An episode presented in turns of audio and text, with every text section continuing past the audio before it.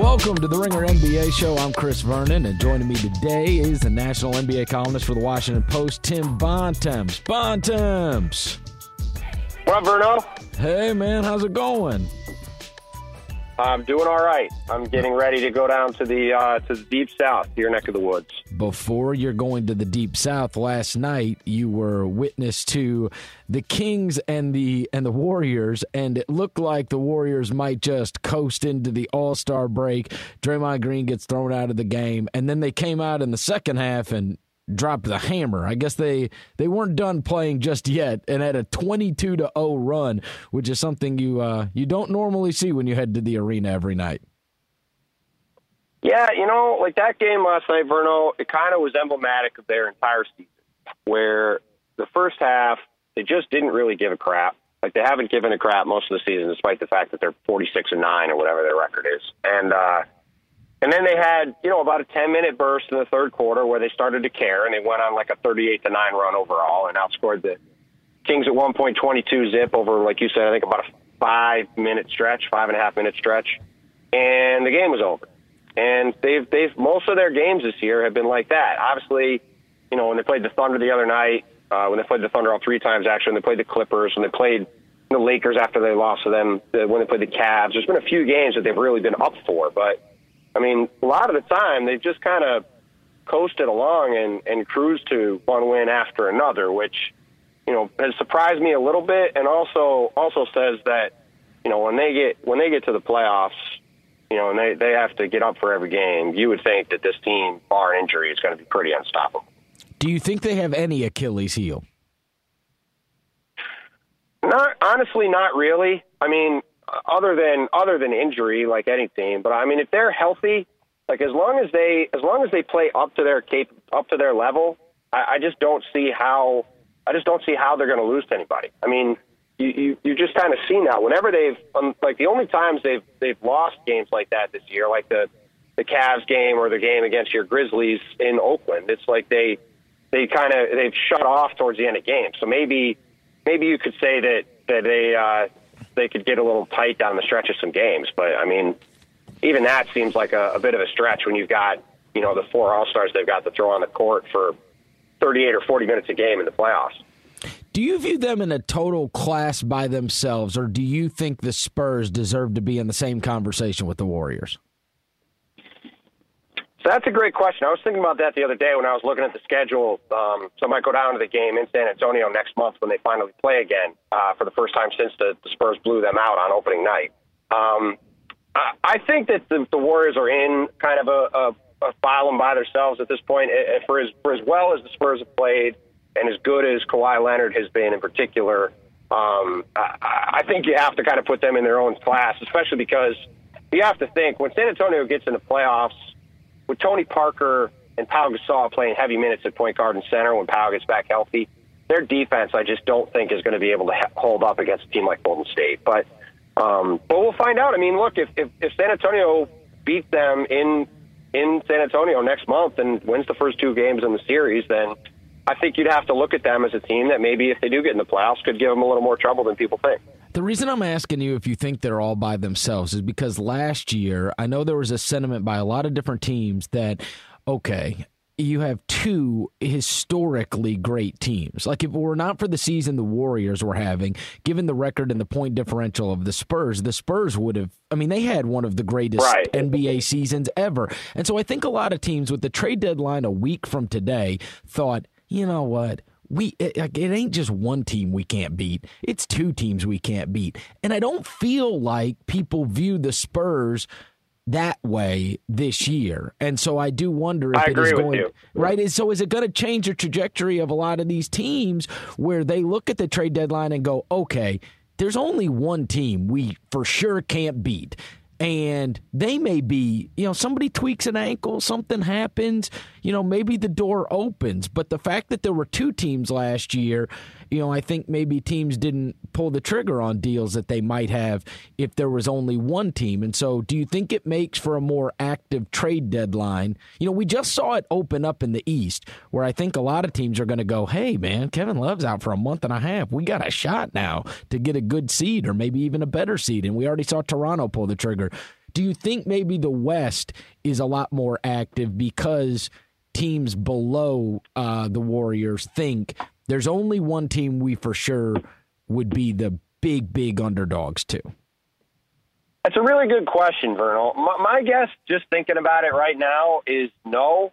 And the, the, really, the only reason why is less to do with the fact that um, teams don't see that opening, and more that I, I just don't know among those teams, you know, from two to seven, you know, those those six teams that are definitely in the playoffs after um, after Golden State barring something crazy happening. I, I just don't know how many bullets those teams have to to to fire off in terms of getting somebody in a trade, right? Like you kind of go down the list of those teams, and the Spurs never make in-season trades. Uh, Houston doesn't really have a lot of tradable assets at this point. Um, they want to spend money this summer, so I, I don't think they're really going to take on anybody. Um, you know, the Clippers have talked about going after Carmelo. I just don't really see that happening. And short of that move, I don't really know what they can do. Um, and then, you know, like Oklahoma City and Memphis both are pretty you know, strapped in terms of assets. And Utah doesn't do much. So I think the teams see that opening, and I think all those teams would say, if we get the right draw, we think we can make a run and at least get to the Western Conference Finals. But I don't really know if any of those teams are going to really have the assets and the and the, the willingness to pull off the kind of deal that you're you're talking about. It feels like the Clippers would be the one. Like I think they need so they need some more toughness, and maybe if they got another defender, like maybe you move a Crawford or a player like that, right? Because he would have value. I said, yeah, else. not re- not re- not really. He doesn't have a ton of value at this point. I mean, he, you know he's 36, 37. You got to pay him again, uh, 13, 14 million next year. Then he's got a couple million guaranteed the year after that. Um, I mean, that's the thing. Like you look at this offer the Clippers are offering for Carmelo, it's essentially three bench players that add up to $28 million for Carmelo Anthony. Like it's it's not they're not exactly offering a ton. I mean, they've already traded a couple first round picks in the future. Like you, you kind of go through their assets, and it just doesn't. You know, there's just not a lot there for them to turn around and trade. So, um, I mean, I, I agree. I think they need. I think they need a, an injection of something. I just don't really know.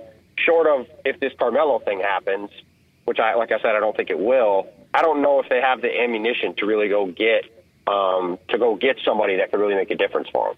Let's talk about two of those teams that he could feasibly, because of the opportunity, you know, you could look and say, okay, we could win a championship if I went there. And let's just talk about two of them. Would Carmelo make the uh, Clippers a bigger threat to the Warriors or the Celtics a bigger threat to the Cavs? Um, hmm.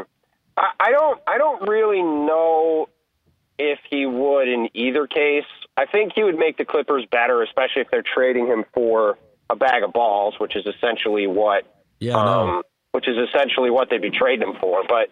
You well, know, weren't they talking about? Weren't they talking better. about like Austin Rivers and and Redick and and and, and something else like a, a sweetener? Well, I, mean, uh, I mean, essentially, I think it'd be Austin Rivers, Crawford, and uh, and Wes Johnson, uh, which you know, I, that obviously makes the Clippers better. Um, they then have no bench at all, and he doesn't really help any of their issues with defense. But um, but he he could certainly score for them and score late in games for them, and would would be a nice fit. They could have a three man big rotation with him, Blake, and DeAndre being on the court pretty much all the time, which would certainly be interesting. But um, he would definitely help them. I, I can't see him going to Boston. Uh, I don't I don't know if he would approve a trade to Boston in the first place, and you know, Boston has big designs on free agency and, and, and wants to, you know, wheel and deal with their assets in a different way. It's hard for me to see them kind of committing most of their cap space for this summer to going after Carmelo now, and they could they could go after you know some guys that are going to be on the market like Gordon Hayward and others in uh, in July.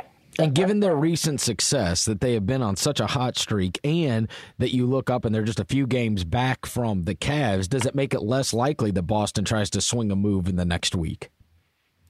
I think so. I mean, look, I, I think if Boston, I, I, you know, if Boston could get their hands on Jimmy Butler, I, I could see them making a move like that.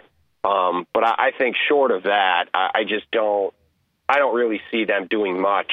You know, Boston's history too is that they, you know, there's a lot of talk about them potentially making a blockbuster trade right up until the deadline, and then they don't make one. So, I mean, uh, unless something changes, my my assumption is going to be that they're going to stand pat and ride it out this year and see what they see how they do in the playoffs, and then you know they'll have a top four pick from the Nets, and they'll have you know max cap room to go try to sign a guy like Hayward or somebody else this summer. And my guess is that's probably how they try to play it. So if you don't think that Carmelo would waive a no trade to Boston, you think he would? I mean, like maybe what, what are our choices? Like either Cleveland or or, or the Clippers? Because there's been this sentiment that like, okay, that's Phil pretty Jackson's, much it. Phil Jackson's trying to run the guy out of town. He wants him to, you know, he wants him. Eh, they they all want a clean break. No question it's, about that. Okay, so no now the other side is figuring out where Carmelo would go, and and that's what we think. Either one of those two, he would waive it to go to Cleveland. He would waive it to go to the Clippers. Don't you think? I think I think so. I, I'm not. I'm not. I wouldn't. I wouldn't guarantee either of those because he yeah. does really like being in New York, and uh, you know, as, as many people have said, I, I think the way Phil Jackson has treated him is kind of, you know, stiffened his resolve to kind of shove it to him and say, "I'm I'm not going anywhere." But I, I do think if if one of those deals was put on the table in front of him and said, "You can go play with LeBron or you could go play with CP3 in LA," I, I I'd be hard pressed to believe that he wouldn't you know, say, all right, let's do it. Um, yeah. You know, I, I don't I don't anticipate the Cavs doing that in particular. I, I do think the Clippers thing is possible. I, I just think at the end of the day, there, there's just too much for them to try to sort out, and it, it's more likely that that situation probably drags on until the summer. And we are, of course, talking about surprisingly all star Carmelo Anthony. I was very, I, I, was, I was surprised that he was named because it is. I, I'm not one of those. I'm not one of those that has a big problem with if Carmelo Anthony is a huge star and he gets voted in to the All Star game and that's right. what fans want to see. I got no problem with that, man. The fans get to choose something. If they choose they want to see Carmelo Anthony playing in that game, then that's fine by me. But this is different. Yep. This is a this is not a choice that was made by the fans. So I was a bit perplexed that that took place last night. And I know that you had you had thought it should be Brad Beal. I think a lot of people uh, that have been keeping up with the league this uh, year, especially given how he's played recently, given the Wizards' level of success recently, the idea that they should have two All Stars is totally fair. Um, I saw my man Jared Dudley, who was on the Ringer podcast not that long ago, uh, really yeah, promoting Brad. Right. You know, he he spoke out about Brad Beal last night. I mean, what do we make of that last night? That was very very strange. I thought that you know when it came for an injury replacement for Kevin Love, it was it was Carmelo that got the call.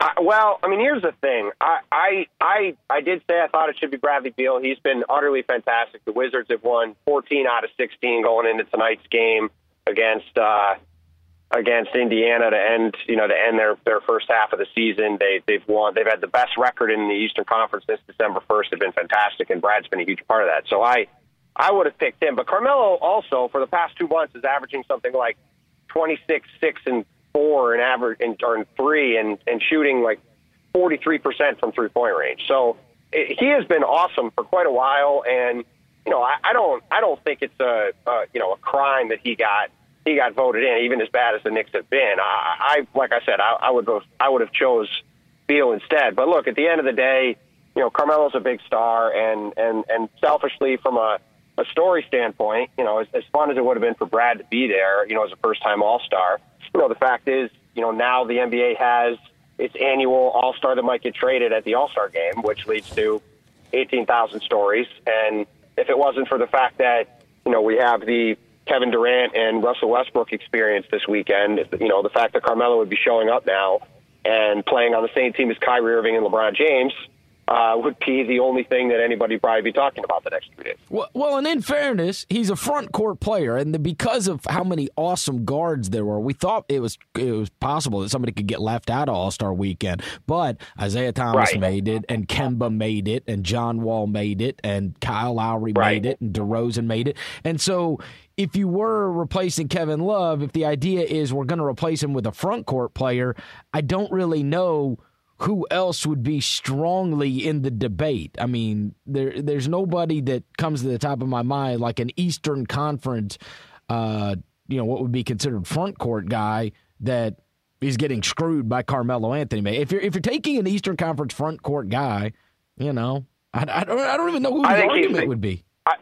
Yeah, well, I mean, like you would have, I would have made the argument a couple weeks ago for Joel Embiid. He's obviously now hurt. Right. Uh, Kristaps Porzingis is, is, you know, is slumped a bit after a hot start. Jabari Parker was really good. Unfortunately, he got hurt. Um, I, I don't really buy the, the Hassan Whiteside candidacy as some people are pushing. So yeah, no, I, I think you're, I think you're right. I, and, and my guess is if you ask the league, what they would say is there's already 17 guards on the roster, and you know we we wanted to pick another front court player, and Carmelo was the most deserving one. Which, you know, like you said, when you break it down that way, it's it's pretty hard to argue with that logic at that point. Yeah, there's there's really nobody else. I mean, unless you wanted to put Right. like a like a Al Horford in or something, right? Like somebody off of one of the and, better teams. and Carmelo's been and Carmelo and Carmelo's been great. Like that's the other thing. Like people, you know, people like to, to rag on Carmelo for a lot of reasons, but you you look at the way he in particular has played the last couple months. For Mm-hmm. as bad as the Knicks have been, he's the only reason they've been winning any games. Right. Uh, let's speak to that Wizards team that uh, Brad Beal's not going to be an all star, so he gets to do the whole big chip on his shoulder the rest of the way. He stayed That's healthy right. and he has been awesome. Um, and you wrote recently that there, you know, we saw Toronto get the piece uh, when they when they acquired Ibaka earlier this week. Um, the Wizards don't have a lot of assets. Their starting five's really good, and then we look at their bench and it's like, okay, what Kelly Oubre and Marcus Thornton and just whoever, right? Um, but I, I got the sense that you feel like yes, they are winning a ton of games right now, but they need to add one more thing in order for them to be a team that we could see getting into a sixth, seventh game in the highest leverage situations. Is that fair? Yeah, no, it's totally fair. I, I think you, I think you summed that up well, Bruno. I mean, you, you, they have maybe, you know, they have one of the best lineups in the league. They're they're starting John Wall, Bradley Beal, Otto Porter, Markieff Morris, and, and Marcin Gortat has been one of the very best lineups in the entire league this year. Um, it's played, I think it's played the most minutes of any five five man lineup in the league. It's a hugely positive lineup. They they've been just destroying teams all season, and you know their bench has not been very good. Kelly Oubre, second year forward out of Kansas, has been really good. Um, it's taken really big strides for them, uh, which has helped a lot. Uh, Ian Mahinmi, who's their big free agent signing, has not played at all. Um, you know, they, they tried Marcus Thornton for a little while. They that experiment ended. They've been playing Trey Burke. That hasn't gone very well. Like they've gone through a lot of guys. I mean, they've, they've actually got some decent production lately from Jason Smith as a backup big before Ian Mahinmi came back. But you know, yeah, they they need they need another guy off the bench, particularly a scorer. You know, because whenever Brad whenever Brad or John go to the bench, they really struggle. And you know, you're the uh, you know the the the guy who runs the uh, the the pod network that we're on right now, your your guy Bill Simmons, uh, this morning as a, a Celtics fan tweeted out that he wants Lou Williams to go anywhere but the Wizards. And you know, there have been people within the league who have been saying to me for a couple weeks, you know, Lou Williams makes a lot of sense for uh, you know for for Washington. Go get him. You know, to be that be that scorer on the second unit when when those guys take a break. You know, come in and kind of prop that group up. And you know, it, it would not shock me at all if the Wizards go out and get somebody like that because um, for people that don't know outside of Washington, there's not a single Washington professional team among the four four teams that play the the, the Redskins, the Capitals, the Nationals, and the Wizards that's made a conference championship round, like the the semifinals of a of the playoffs, in almost 20 years and which is which is kind of unbelievable that they haven't had one team even get more than like one series into the playoffs in uh, in any sport. So you know, if Washington could get a player like Lou Williams or somebody like that to make an impact and make a deep playoff run, that would be a hugely impactful thing for that franchise. So you know, you, like you said, that Serge Ibaka trade I thought was a pretty good trade for Toronto. You know, if if if but if Washington can get another piece you know, you look at those three teams, and and any one of them could then get to the Eastern Conference Finals, and like I said, that'd be a that'd be a pretty huge thing for both the Wizards and the city. It appears what I'm looking at right now that the Wizards have their pick, which would be slotted as of right now, I believe. Yes, at they do. At 22nd. Would you give up your first round pick and something to get Lou Williams? Yeah, I mean, I yeah, I, I think I think that makes sense. I mean, you if you give up a you know a late first round pick, they'd probably they'd probably tell the Lakers to take Andrew Nicholson's contract back, which if I'm the Lakers, I do because you get a first round pick for Lou. And um, yeah, I I think a trade like that makes sense for both teams. I wonder if they could get more than that for Williams. I don't know. I mean, it seems like that'd be pretty good value if you got a you know a player like not a dead body, right? Which we're not. Uh, Nicholson's not a dead body. Um, well, Andrew Nicholson went to my college at Bonaventure, so he, you ain't, you ain't going to get any, any negative words from him about him out of me. I can promise but, you that. Yeah, but I mean, uh, if you're if you're the Lakers, would you do a first rounder and him? I don't know. You might be able to get better than that. You might be able to get a better player I I, and a pick. I, I, don't know. I don't.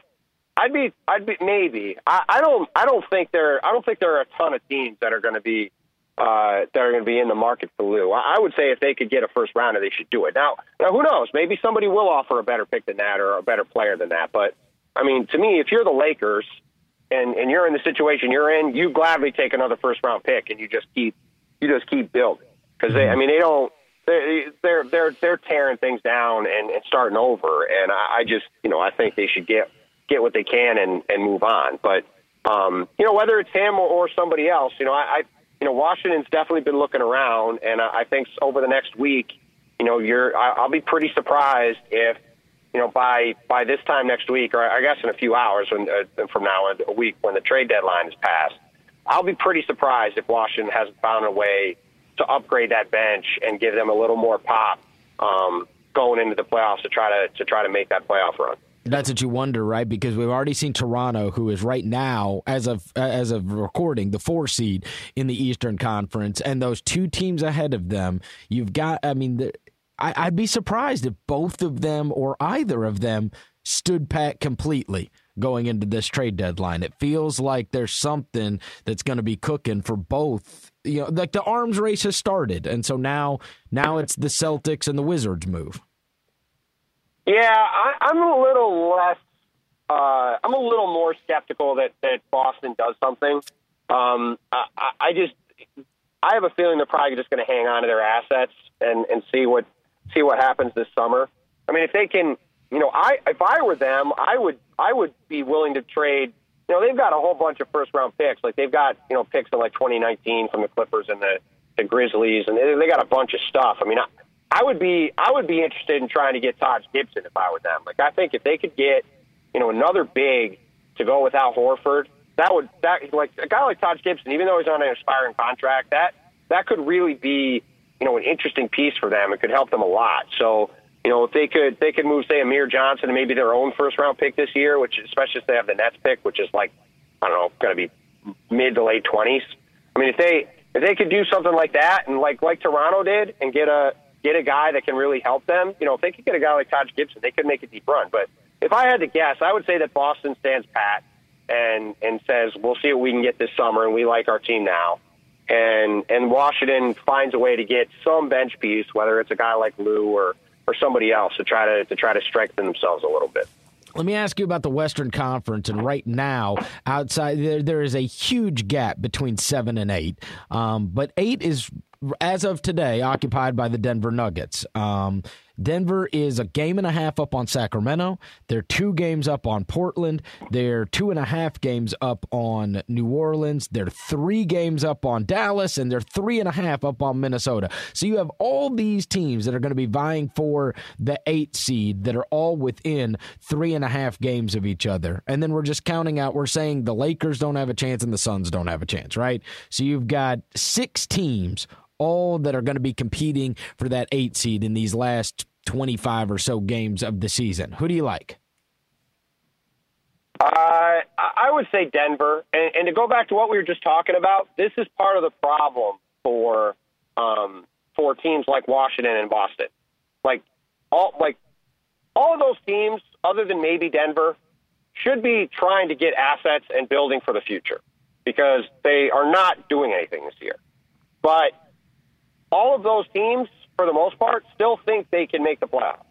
And so it's kind of led to this weird situation where, with say 23 to 25 teams thinking they can make the playoffs a week before the trade deadline, it's going to be it's going to be difficult to um, to try to get uh, some some of these teams to give up players to try to you know strengthen some of these playoff teams. But um, to go back to your question, I, I think Denver is the best of those teams. I, think Portland's going to fall off after trading Mason Plumlee uh, to Denver. And I, think as long, you know, Denver's pretty banged up right now, and they're still ahead of those teams. And I, I think once they get everybody healthy, you you know, which the All Star break should help with. They might all they're a team also that I could see making a trade to try to get somebody, you know, over the next week. I mean, they they want to make the playoffs. Uh, they've got a young core, and you know that's a team that doesn't do necessarily that well at the box office. So if they could get the eighth seed and and get some get some revenue from a couple playoff games, they would be pretty excited about that. So uh, if I had to pick one of those teams to make it, I, I think at the end of the day, Denver's the one that gets in. All right, we're going to take a quick break and then we're going to come back and talk about this upcoming All Star weekend and also a story that Tim has coming out in the Washington Post later today that will be of uh, great interest to you. Today's NBA show brought to you by SimpliSafe. As important as home security is, it shouldn't come at the expense of signing your life away via a confusing long term contract. Thankfully, there's a smarter way to protect your home SimpliSafe Home Security. These are the guys I trust. Built by Harvard educated engineer to make you safer, SimpliSafe provides professional monitoring with police dispatch so your home is safe around the clock. Plus, it's wireless and portable with cellular connection built in, so there's no lines that can be cut by potential intruders. And with SimpliSafe 24/7 protection is just 15 bucks a month. So you get superior service for almost a third of what most places charge. Best of all, there's no annual contracts, no middlemen, and you're not locked into anything. It's unbeatable protection, a great value, and there's no contracts. So protect your home the smart way. Visit simplisafe.com/ringer to get 10% off your system today. Go now. That's simplisafe.com/ringer.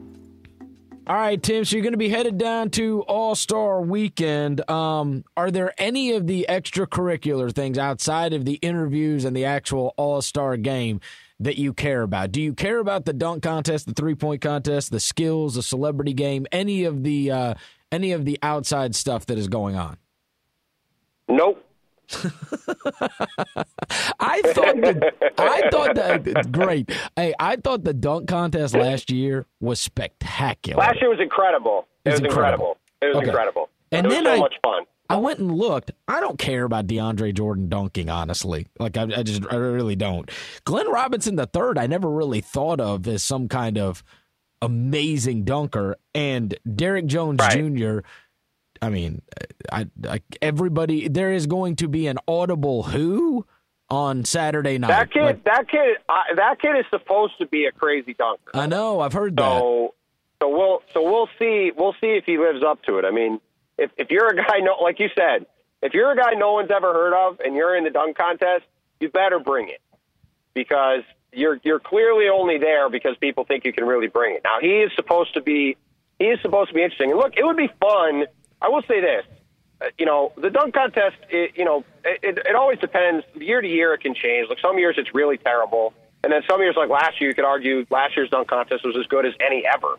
Um, but if that kid, like Derrick Jones Jr., like, he comes out and and has a few dunks and, and really becomes like a you know a, an overnight household name, that would be a pretty cool story. So I, I will say that I will say that that that'll be fun. And the and even though it's dumb, the fact that they do the skills challenge with big guys against little guys is kind of fun to watch for five minutes too. Would you so say? I mean, be, I'm trying. To, I was trying to think back to like the the least accomplished guy, right? That has won the slam dunk contest. We've had a good run here, where this would be like yeah, Jeremy. actually won it.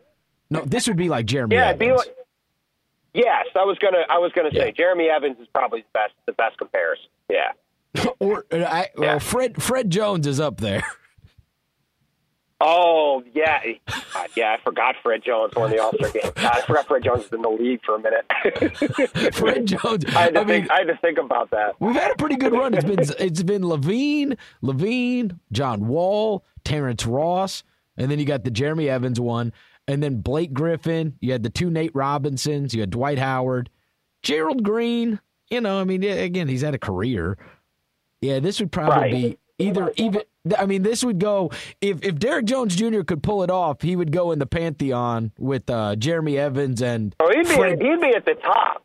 He'd Fred be at Jones. the top, though. I mean, because he, he, he this guy this guy's played like two games in the league. I mean, I mean, he like he literally got signed like a month ago and then was like in the dunk contest. So uh, out of the D League. So yeah, no, it'd be it'd be it'd be that would be a cool story. I, I am I am curious to see what he does. So I will amend that and say that that is one that is one thing I'm I'm mildly curious about outside of the game and the uh, the antics I'm sure we're about to talk about. Well, and the super interesting thing, right, is that I didn't I don't remember him at all from college. He played at UNLV, but I don't recall him. He only played one season there at UNLV, and so unfamiliar with his work even from from college. Yeah, no, me too. I, I'm I'm I'm curious to see him. I, I'm curious to see. I'm curious to see. I just like I said, I just Yeah. you know he's he's known to be a huge leaper. So we'll see. We'll see if he can pull off some Well, cool stuff. and and if Gordon can do anything even close to last year, listen, the one where he jumped over the guy's head with both legs was the, that is a, that was one of the craziest dunks in the history oh, of, Oh the, yeah, of, of the totally, totally bonkers. Totally bonkers. I really don't know if there. Sure. I I bet there's five guys in the history of man that could do that. I mean, both legs. I mean- like that was outrageous. I, I know that I know that I know that I I know that I could not. I know that, and I know that not many other people could. So yeah, five five five seems like a pretty good number. skills competition. Uh, though you don't care, here we go. We got we do have big guys in it. We have Davis, Cousins, Jokic. Uh, we have Devin Booker. We have John Wall, Isaiah Thomas, Porzingis, and Gordon Hayward. It kind of feels like Isaiah Thomas's deal, him or John Wall, right? Because they're super fast, and it's really about knocking down the three. I think the the big guys are at a disadvantage in this thing, you know, when it's a time deal. Yeah, I would. Th- I would think so. I would think so. My, my, I would say Isaiah probably probably is probably the best pick. Um, John's a little quicker, but but Isaiah's a better shooter. So, um, you know, I, I think one of those guys is probably the best. But last year, Karl Towns won, and they, the way they do it is they have bigs against littles, and then they have the they have a runoff at the end. So, Right. um, you know, it, it really just comes down to who makes the shot first on the, the second run through. So, you know, like Jokic is Jokic is a pretty phenomenally skilled player, but he also is slow as molasses. So, you know, he he'll probably do everything right on the first try. It might just take him longer. But it, it, like you said, the fact that they switched to that format, like when it was all point guards, it wasn't really much to pay attention to. But I, I, I do think it's kind of fun, especially now with the way the league has gone, that they do have, um, they do have these these big guys out there doing this stuff and kind of showcasing their talents a little bit. Why is Steph not doing the three point contest? Uh, I think he's just decided he'd rather take it easy this weekend. I mean, he was talking last night about how, um, after last night's game, about how he was uh, he was looking forward to not really doing anything but the game this weekend and just kind of, you know, keeping a lower profile and just kind of relaxing and enjoying the weekend. And I think, you know, I think given everything he's been through the last couple of years, I I think for him to kind of go there and fade into the background a little bit, just just hang out and enjoy the weekend, I think was pretty appealing to him. Okay. All right. But Klay's going to do it. You got Klay, Lowry, uh, Eric Gordon, Nick Young, Kyrie Irving, CJ McCollum, Kemba Walker, Wes Matthews. Who you like? I got to go with Klay. Got to go with Klay Thompson. I mean, there's there's a lot of guys. I mean, the, the three point contest has kind of become the glamour event. I mean, a lot of a lot of star players usually do that every year now. Um, but I, I think if, you know, I, I I take Klay Thompson against just about anybody in the world except for maybe Steph in a, in a shooting contest. So, you know, my guess is my guess is Klay will walk away with it. Yeah, probably so. I mean, like there, they're, they're those guys that do those drills where you have to shoot 150 at each spot, or I'm sorry, 20 at each spot, and those guys like routinely hit over 90 when they're doing that drill. Oh, which it's is just- crazy. It's crazy. No, I, there's there's a guy like that that I see on a regular basis, Troy Daniels, who is not nearly the player, Yeah. obviously either one of them is.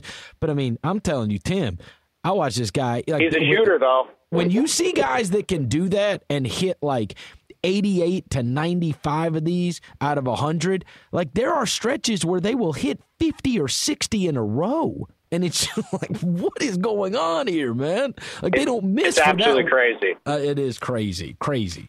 Um, People have right. people have no idea. People have no idea how talented these NBA players are. Like they they, they do, but like when it's like you said, if you get a chance to ever see these guys in a practice setting, they're just kind of casually going, you know, getting their work in.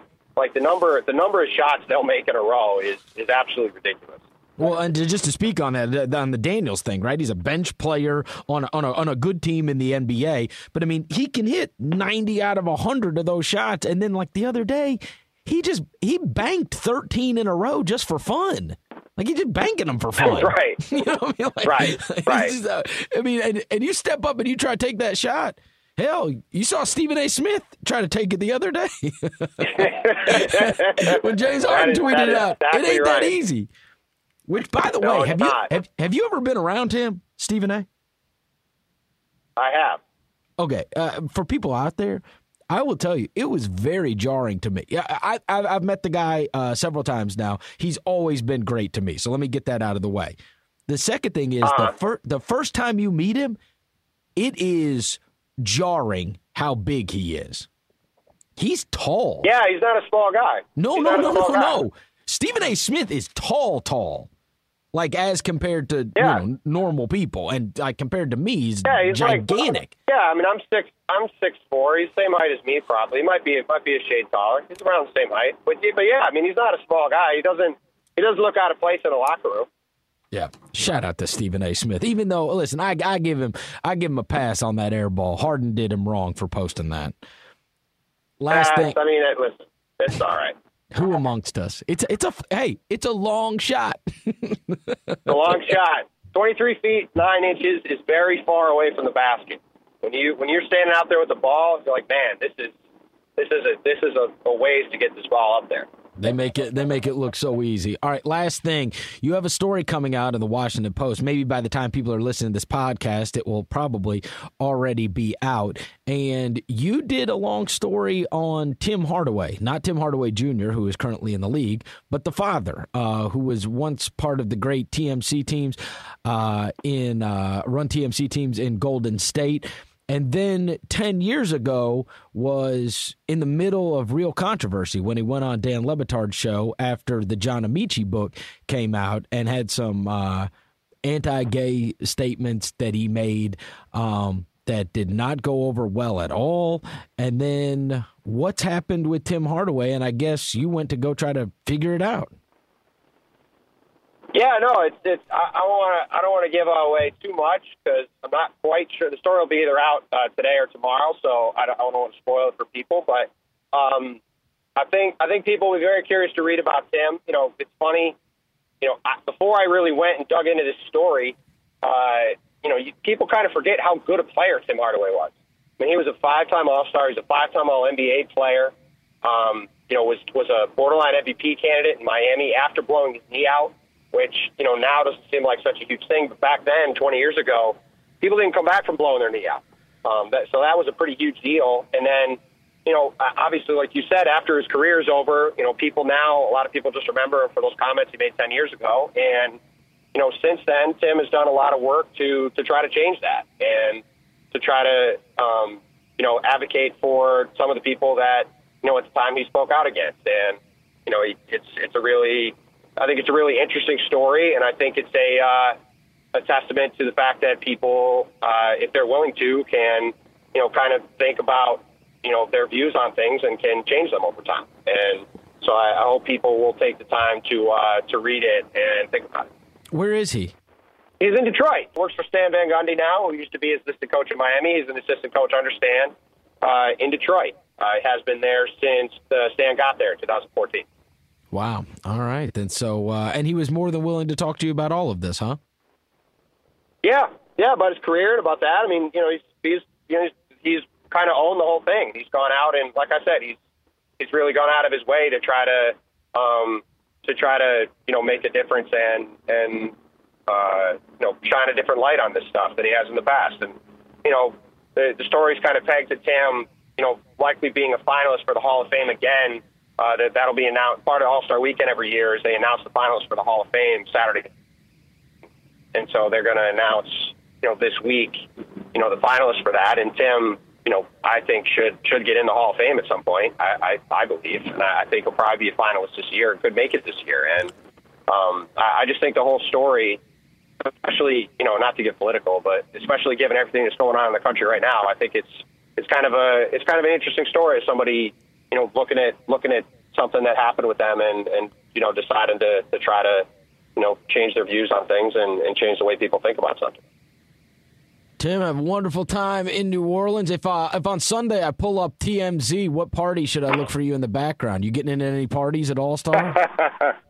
I don't know about that, man. I, I I'm going to try to keep myself out of too much trouble. I mean, you know better than anybody. Being in New Orleans, you can get in trouble without having to go to any party. So, oh boy. Uh, I'm sure I'm sure I'll find my way into something. Oh boy. Well, I'll look for you on TMZ. Hopefully, I won't disappoint you, buddy. Have a good time in New Orleans. Thanks, man. All right, thanks, Verno. Appreciate right. it, man. You can follow Tim Bontemps on Twitter at Tim Bontemps. You can follow me at Chris Vernon Show if you want to give us any feedback there. Uh, thanks for listening to another NBA podcast. And uh, if you dig what you're hearing, give us a rating and review on iTunes, and we will talk to you soon.